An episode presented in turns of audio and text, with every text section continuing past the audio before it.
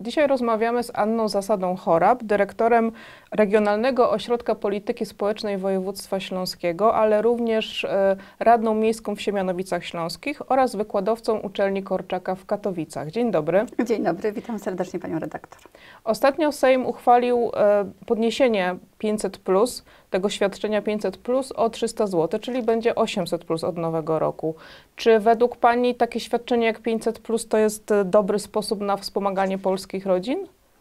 E, Każdy sposób jest dobry i, i trzeba przyznać, że w całej Europie, zawsze mówię, Europa jest Europą, Europą socjalną e, i widać, że wiele państw pro- promuje, szczególnie jeżeli chodzi w zakresie no, posiadania potomstwa, e, aczkolwiek e, już po tych kilku latach możemy stwierdzić, że ten cel priorytetowy, który, miało, który miał postawiony 500, e, czyli zwiększenie tak, dzietności, no ono okazało się wcale tutaj nieskuteczne. Natomiast y, trzeba przyznać, tak, że bardzo wiele polskich rodzin dzięki tym świadczeniom e, mogło odczuć taką znaczącą różnicę, jeżeli chodzi o możliwości e, wspierania swoich, e, swojego potomstwa, swoich dzieci.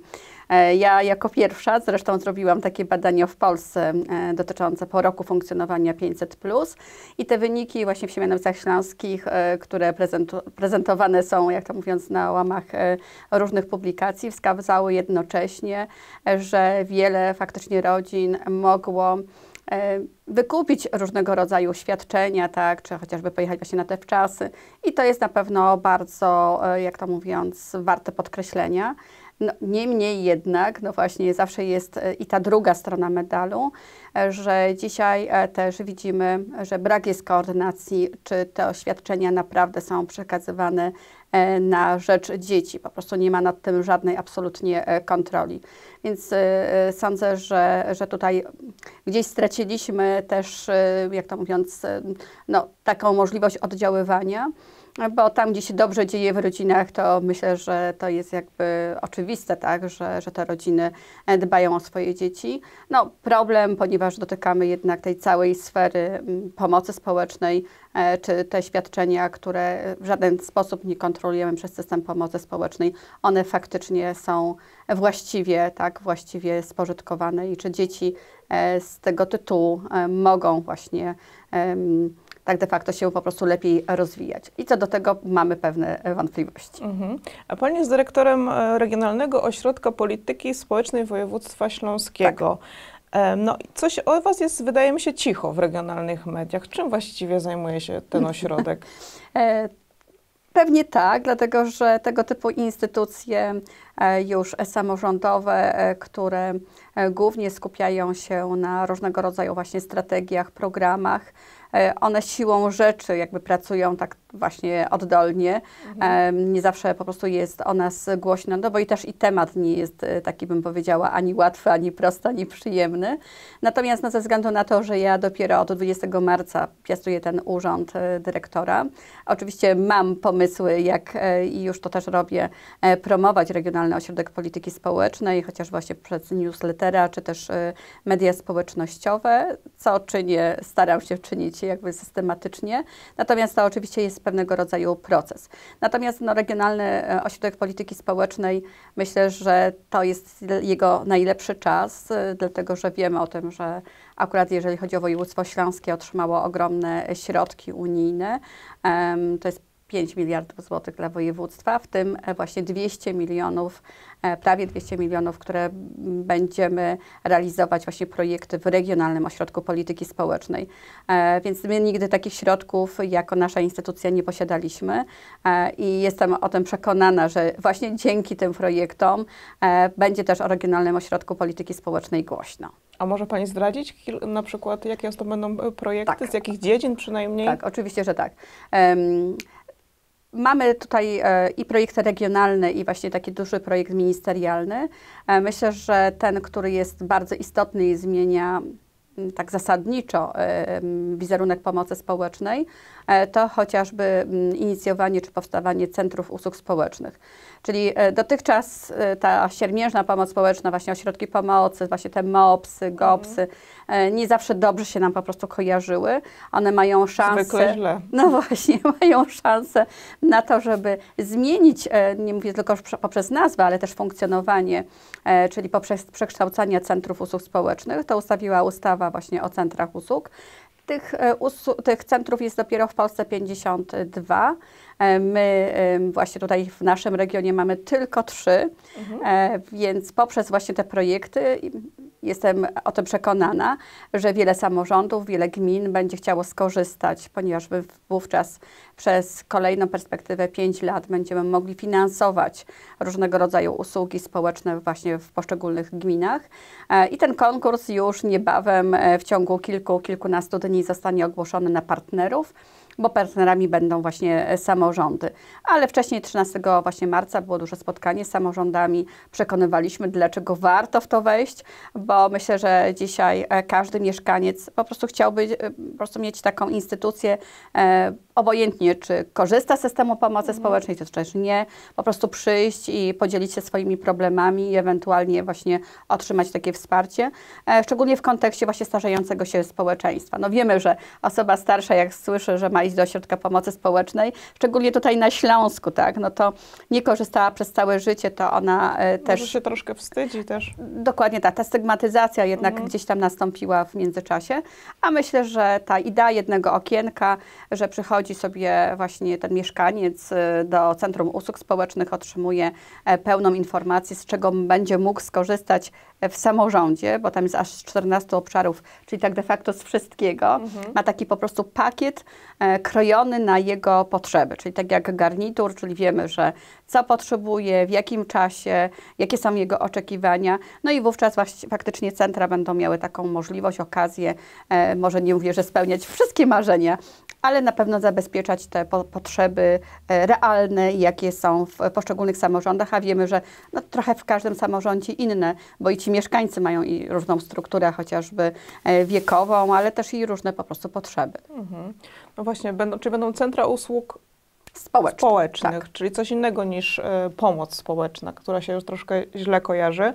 No i właściwie głośno jest o MOPS-ach, czy o w ogóle pracownikach socjalnych, gdy się dzieje coś złego. Na przykład mieliśmy ostatnio taką sytuację tragiczną Kamila z Częstochowy, e, dręczonego przez swojego ojczyma i później zmarł z, te, z powodu tych obrażeń. No i było wtedy głośno o tym, dlaczego nikt mu nie pomógł, nikt nie był w stanie zauważyć tej sytuacji. I jakby jaka, jakie jest dzisiaj usytuowanie pracowników socjalnych? Z czym oni się borykają? Jakie są ich największe problemy? Moim zdaniem największym problemem to jest ich deficyt. Aha, czyli jest za mało po prostu takich E, osób, które się zajmują takimi tematami. No, z przykrością e, trzeba stwierdzić, że chyba nie było takiej tragicznej sytuacji, jaką mamy obecnie. Jesteśmy świeżo po sprawozdawczości e, samorządów i chyba nie ma takiej gminy samorządu, w której tych pracowników socjalnych by nie brakowało. To oczywiście wiąże się z tym, że pracownik socjalny e, z jednej strony ma coraz wyższe wymagania, e, nawet jeżeli chodzi o te formalne, czyli to nie tylko gorące, bijące serce i chęć pomagania, bo myślę, że to akurat, e, tego akurat no, jako społeczeństwo nie można nam odebrać. Natomiast tutaj takie twarde wymagania dotyczące właśnie ukończenia e, czy kolegium, czy studiów pierwszego stopnia, drugiego, czy teraz studiów podyplomowych, e, bo zawód został otwarty, to ten deficyt jest jednak przeogromny. E, to się oczywiście też wiąże, dlaczego ludzie nie, nie idą do tego zawodu, no bo to chodzi o, głównie o prestiż, tak? A prestiż wiąże się z uznaniem społecznym, no ale jak nie wiadomo o co chodzi, to zawsze chodzi też o, to, e, czy z e, tych, e, jak mówiąc, z, te, z tej pracy można e, spokojnie wyżyć. No i tu powiem, e, jest ogromna frustracja, tak? Bo właśnie nastąpił taki rozdźwięk pomiędzy świadczeniami, e, które udzielamy z, z tytułu pomocy społecznej z różnych źródeł, a pracownikiem socjalnym, który niejednokrotnie ma niższe uposażenie aniżeli jego po prostu klient. No i to budzi e, właśnie tą frustrację i tą taką, takie zniechęcenie, a więc młodzi ludzie, tak nie, nie dosyć, e, bym powiedziała, jest to dla nich taki zawód atrakcyjny. Natomiast no, mamy przerażającą liczbę osób właśnie już w takim wieku, jak to mówiąc, zbliżających się do emerytalnego i boimy się, no to kto w tą pomocą Mhm. społeczną będzie się e, w przyszłości e, zajmował. Natomiast no właśnie ta też em, taka medialna nagonka, bo moim zdaniem to wynika jednak lata zaniedbań. Mm, W dużej mierze jednak większość e, tych sektorów, które gdzieś się mm, stykają o wsparcie, czy tam bym powiedziała pomoc jednak tym najsłabszym, e, ma swoje rzecznictwo, tak? Czyli mamy, e, jeśli coś się dzieje w edukacji, to jednak występuje ten rzecznik, jeśli coś się, nie wiem, w zdrowiu, to też występuje rzecznik. Natomiast w pomocy społecznej to na linii frontu są bezpośrednio zazwyczaj pracownicy.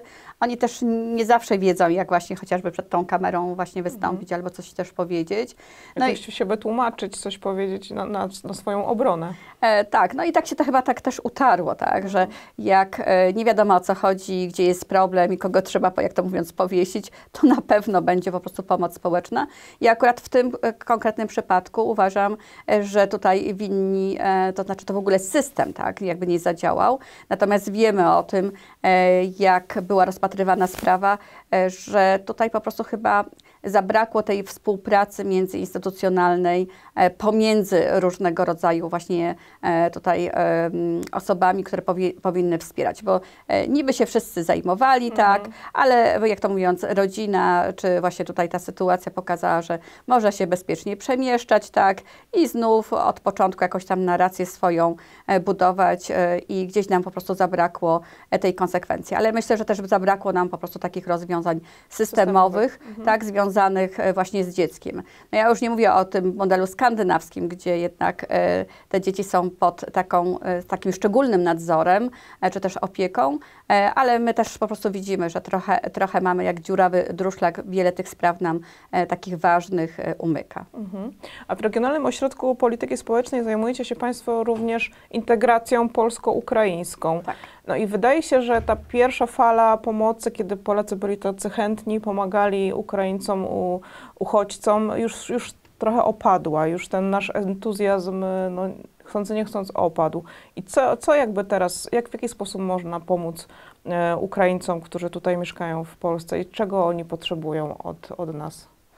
E, To tak jak nasza fala, ja zawsze mówię, wyjeżdżaliśmy do Niemiec i tam e, wiadomo, że też e, różnie te losy się jakby nasze potoczyły. E, ta sytuacja oczywiście jest całkowicie odmienna, tak, i e, tu bezsprzecznie e, właśnie my wszyscy z- pomagaliśmy, zresztą nawet pracownicy Regionalnego Ośrodka Polityki Społecznej do dnia dzisiejszego goszczą rodziny ukraińskie u siebie, bo, bo się tak po prostu zżyły z nimi. Natomiast my jako Regionalny Ośrodek Polityki Społecznej otworzyliśmy taki właśnie punkt konsultacyjno-informacyjny, gdzie mamy zarówno i przysięgłego tłumacza, i prawnika, który jakby pomaga na co dzień, tak, w tych różnych, bym powiedziała, kwestiach organizacyjnych. formalno-prawnych, organizacyjnych. E, Natomiast e, też e, akurat już pomału kończymy ten projekt dedykowany właśnie rodzinom ukraińskim czy osobom z Ukrainy. E, 17 organizacji pozarządowych wspierało, pomagało, czyli na przykład k- poprzez e, nabywanie nowych kwalifikacji, tak, czy przygotowanie właśnie do rynku, no ale też chodzi nawet o te podstawy językowe, tak, jak to się po prostu, e, jak to mówiąc, e, lepiej e, z nami zintegrować. Myślę, że tej pomocy jest bardzo wiele. E, Ona oczywiście jest i w powiatach, i w gminach, no ale cieszę się właśnie, że my w Regionalnym Ośrodku Polityki Społecznej akurat ten projekt e, cieszy się ogromnym powodzeniem. E, No i sądzę, że tak jak e, stali się po prostu częścią naszego społeczeństwa i chyba nie ma takiej przestrzeni, tak, w której byśmy jednak nie zauważali osób, które do nas tutaj przyjechały, się e, świetnie jak to zintegrowały. To jest oczywiście pytanie, tak, bo wiele osób e, też e, szczerze mówi, że e, po wojnie chcą wrócić, tak, ale też mamy takie osoby, e, wiadomo, które tutaj się, e, jak to mówiąc, zadomowiły, e, stwierdzają, że to jest ich po prostu miejsce, no i chciałyby z nami e, zostać, więc myślę, że ten proces takiego włączania społecznego, właśnie tej inkluzji, e, to on tak się e, naturalnie tak odbywa. E, I ja się cieszę, że jest wokół tego po prostu taki też dobry chyba klimat, bo co by o nas nie powiedzieć, e, to Ja byłam chyba pierwszą, e, e, pierwszą w ogóle instytucją, e, jako właśnie jeszcze wówczas dziekan, która przyjęła poprzez właśnie Urząd Pracy pracownika panią właśnie z Ukrainy, mimo że jeszcze nawet nie znała w ogóle języka polskiego, ale w języku angielskim się z nią porozumiewaliśmy i uważam, że po prostu warto pomagać, bo pewnie gdyby nas coś takiego spotkało, to też byśmy takiej po prostu pomocy oczekiwali od innych. Mhm. Mówi się sporo te, ostatnio o integracji społecznej, ale pojawił się też taki nowy, nowy e, termin reintegracja społeczna. Co to jest? No Na czym to polega? Reintegracja, czyli właśnie włączanie, tak? Czyli co, co mhm. zrobić, zawsze takie pytanie, co zrobić właśnie, żeby osoby e, no, chciały się dobrze czuć z nami, E, czyli poprzez jakie działania. I myślę, że wiele tych programów związanych właśnie chociażby z naszą kulturą, uczenia, no właśnie naszych zwyczajów, e, czy też e, chociażby tych podstaw właśnie języka, ale też funkcjonowania chociażby naszego systemu, no bo ktoś, mhm. kto przyjdzie do pracy, jednak to jest inna po prostu specyfika. Mimo, że jest duża zbieżność pomiędzy nami, to jednak ta odmienność kulturowa czasami w niektórych, jak to mówiąc, przypadkach, no, może przeszkadzać. Więc ta reintegracja, czyli właśnie e, tutaj to włączanie do naszego po prostu życia społecznego e, i traktowanie ich jak e, po prostu naszych, bym powiedziała, równoprawnych partnerów jest chyba takim kluczem i widzimy po wielu państwach tak europejskich, gdzie E, no, jest mnogość tak, różnego rodzaju kultur, e, więc my, myślę, że e, akurat z tą kulturą, jak to mówiąc, świetnie sobie po prostu radzimy. Mhm. To porozmawiajmy chwilkę jeszcze o Siemianowicach Śląskich na koniec, bo jest Pani mieszkanką Siemianowic Śląskich od ilu lat? Od urodzenia. To, to, nie będę pytać od ilu, dobrze. E, czy, czy Siemianowice są dobrym miejscem Czyli od do 50, życia? tak. Okay. Czy, czy Siemianowice są dobrym miejscem do życia, do mieszkania? najwspanialszym. Naprawdę? tak, to znaczy ja e, kocham Siemianowice, dlatego że Siemianowice to jest takie wyjątkowe miejsce, dlatego, że w mniejszych, takich średnich samorządach, tak, gdzie no, jest tylko 60 tysięcy mieszkańców, 24 km kwadratowe, czyli takie miasto kompaktowe, kilka 15-minutowe teraz 15-minutowe, mhm. tak, gdzie no tak powiedzmy sobie wprost, e, większość osób się po prostu już zna. Mhm. E, to człowiek się czuje po prostu bezpieczny, ale jest też taki, bym powiedziała, przyjazny klimat, taki otwarty. No już nie mówiąc o tych walorach takich też e, chociażby mieszkania, tak, czyli mało kto sobie zdaje sprawę, że Siemianowice są najbardziej zielonym miastem w naszej aglomeracji. Ma aż pięć parków, w tym są sąsiadujący oczywiście park wojewódzki. Mnóstwo różnego rodzaju atrakcji, też takich bym powiedziała sportowych, e, więc ja się cieszę, że też coraz więcej osób zauważa, że może warto byłoby zamieszkać w tych Siemianowicach Śląskich albo też właśnie spędzić e, wolny czas. Oczywiście naturalne jest, że my przy dużym mieście, jakim są Katowice, to można e, stanąć na rogatkach miasta, tak, mm. szczególnie w, e, gdzieś tam e, w okolicach wieży telewizyjnej i widać, tak, gdzie nasi mieszkańcy pracują, że to faktycznie są głównie Katowice czy tam Chorzów, czy tam też po prostu się uczą. No niemniej jednak myślę, że ten właśnie taki przyjazny klimat i to, że jest też taka śląskość i ta tradycja i każda dzielnica się różni od siebie, e, stanowi właśnie o tej atrakcyjności. A Pani w jakiej dzielnicy mieszka? Ja mieszkam w dzielnicy Michałkowice, ale Aha. wcześniej w, w dzielnicy Bytków, e, więc, więc, ale tak de facto przez to, że to jest e, właśnie powiedziałam bardzo małe, to też często jestem w centrum, tak de facto jestem w każdej dzielnicy. Okej, okay. no to żeby nie było tak wesoło, to jakie są największe problemy Siemianowic? No oczywiście, no myślę, że jak we wszystkich tych miastach pogórniczych, pochutniczych pokutują te wszystkie kwestie właśnie związane no i z y, osobami, które no niekoniecznie wykazują właśnie tą aktywność. Mhm. No właśnie jest tutaj e, też mamy te dzielnice takie trudniejsze, tak, z, właśnie z osobami raczej już wykluczonymi, czyli jednak w systemie e, pomocy społecznej. No całe centrum, tak, które e, mam nadzieję, że, że niebawem właśnie ulegnie rewitalizacji, ale ono no też jakby nie ma tego blasku z mhm. dawniejszych, bym powiedziała, czasów. Więc wyzwań takich związanych na pewno z naszym samorządem gminem jest, gminą jest bardzo, bardzo wiele. Mhm. W przyszłym roku prawdopodobnie na wiosnę szykują się wybory samorządowe. Czy Pani może będzie startować na stanowisko prezydenta Siemianowic Śląskich? Em, Ja byłam już wiceprezydentem Siemianowic Śląskich w ubiegłej kadencji. Jestem e, po raz trzeci radną Rady Miasta Siemianowice. Żyję tym miastem. E, Uważam, że w tym mieście można bardzo wiele oczywiście zrobić. E, No, zaskakujące pytanie, dlatego że myślę, że w Siemianowicach Śląskich w ogóle nigdy nie było kobiety prezydenta. No właśnie, więc jest okazja. Więc byłaby okazja. Natomiast no myślę, że tak, jesteśmy przed wyborami teraz parlamentarnymi. E, widzimy, że już te wybory się przesunęły. E, każdy z pewnej, e, będzie takiej trochę niepewności. Ja też do końca w końcu nie wiem, jakie są plany e, obecnego prezydenta, e, czy będzie chciał kandydować na kolejną e, kadencję. Dlatego myślę, że teraz się skupiłam na Regionalnym Ośrodku Polityki Społecznej. To jest dla mnie najważniejsze wyzwanie. Wspieranie oczywiście każdego samorządu, każdej gminy, e, żeby właśnie poprzez tą politykę społeczną, e, właśnie tutaj była ta kwestia dotycząca chociażby właśnie reintegracji, tak, czy, czy właśnie włączania, aby samorządy korzystały z tych środków unijnych. Natomiast przypuszczam, że to wszystko tak się okaże e, po jednych, jak to mówiąc dzisiaj, wyborach i, i kolejnych i pewnie jakieś tam plany może później e, już jesienią. Się skrystalizują, ale Się nie mówi pani nie. No nigdy nie należy mówić nie, tak? Mhm. Dlatego, że e, ja uważam, że życie jest tak ciekawe i trzeba czasami podejmować różnego rodzaju wyzwania. Też nigdy nie przypuszczałam, tak, że będę startowała na stanowisko dyrektora Regionalnego Ośrodka Polityki Społecznej i uważam teraz, że to jest najlepsze miejsce na świecie i bardzo się cieszę, że mam tutaj bardzo wiele e, takich e, ciekawych wyzwań. Mhm, super. Dziękuję bardzo za rozmowę. Ja również dziękuję bardzo. Dziękujemy.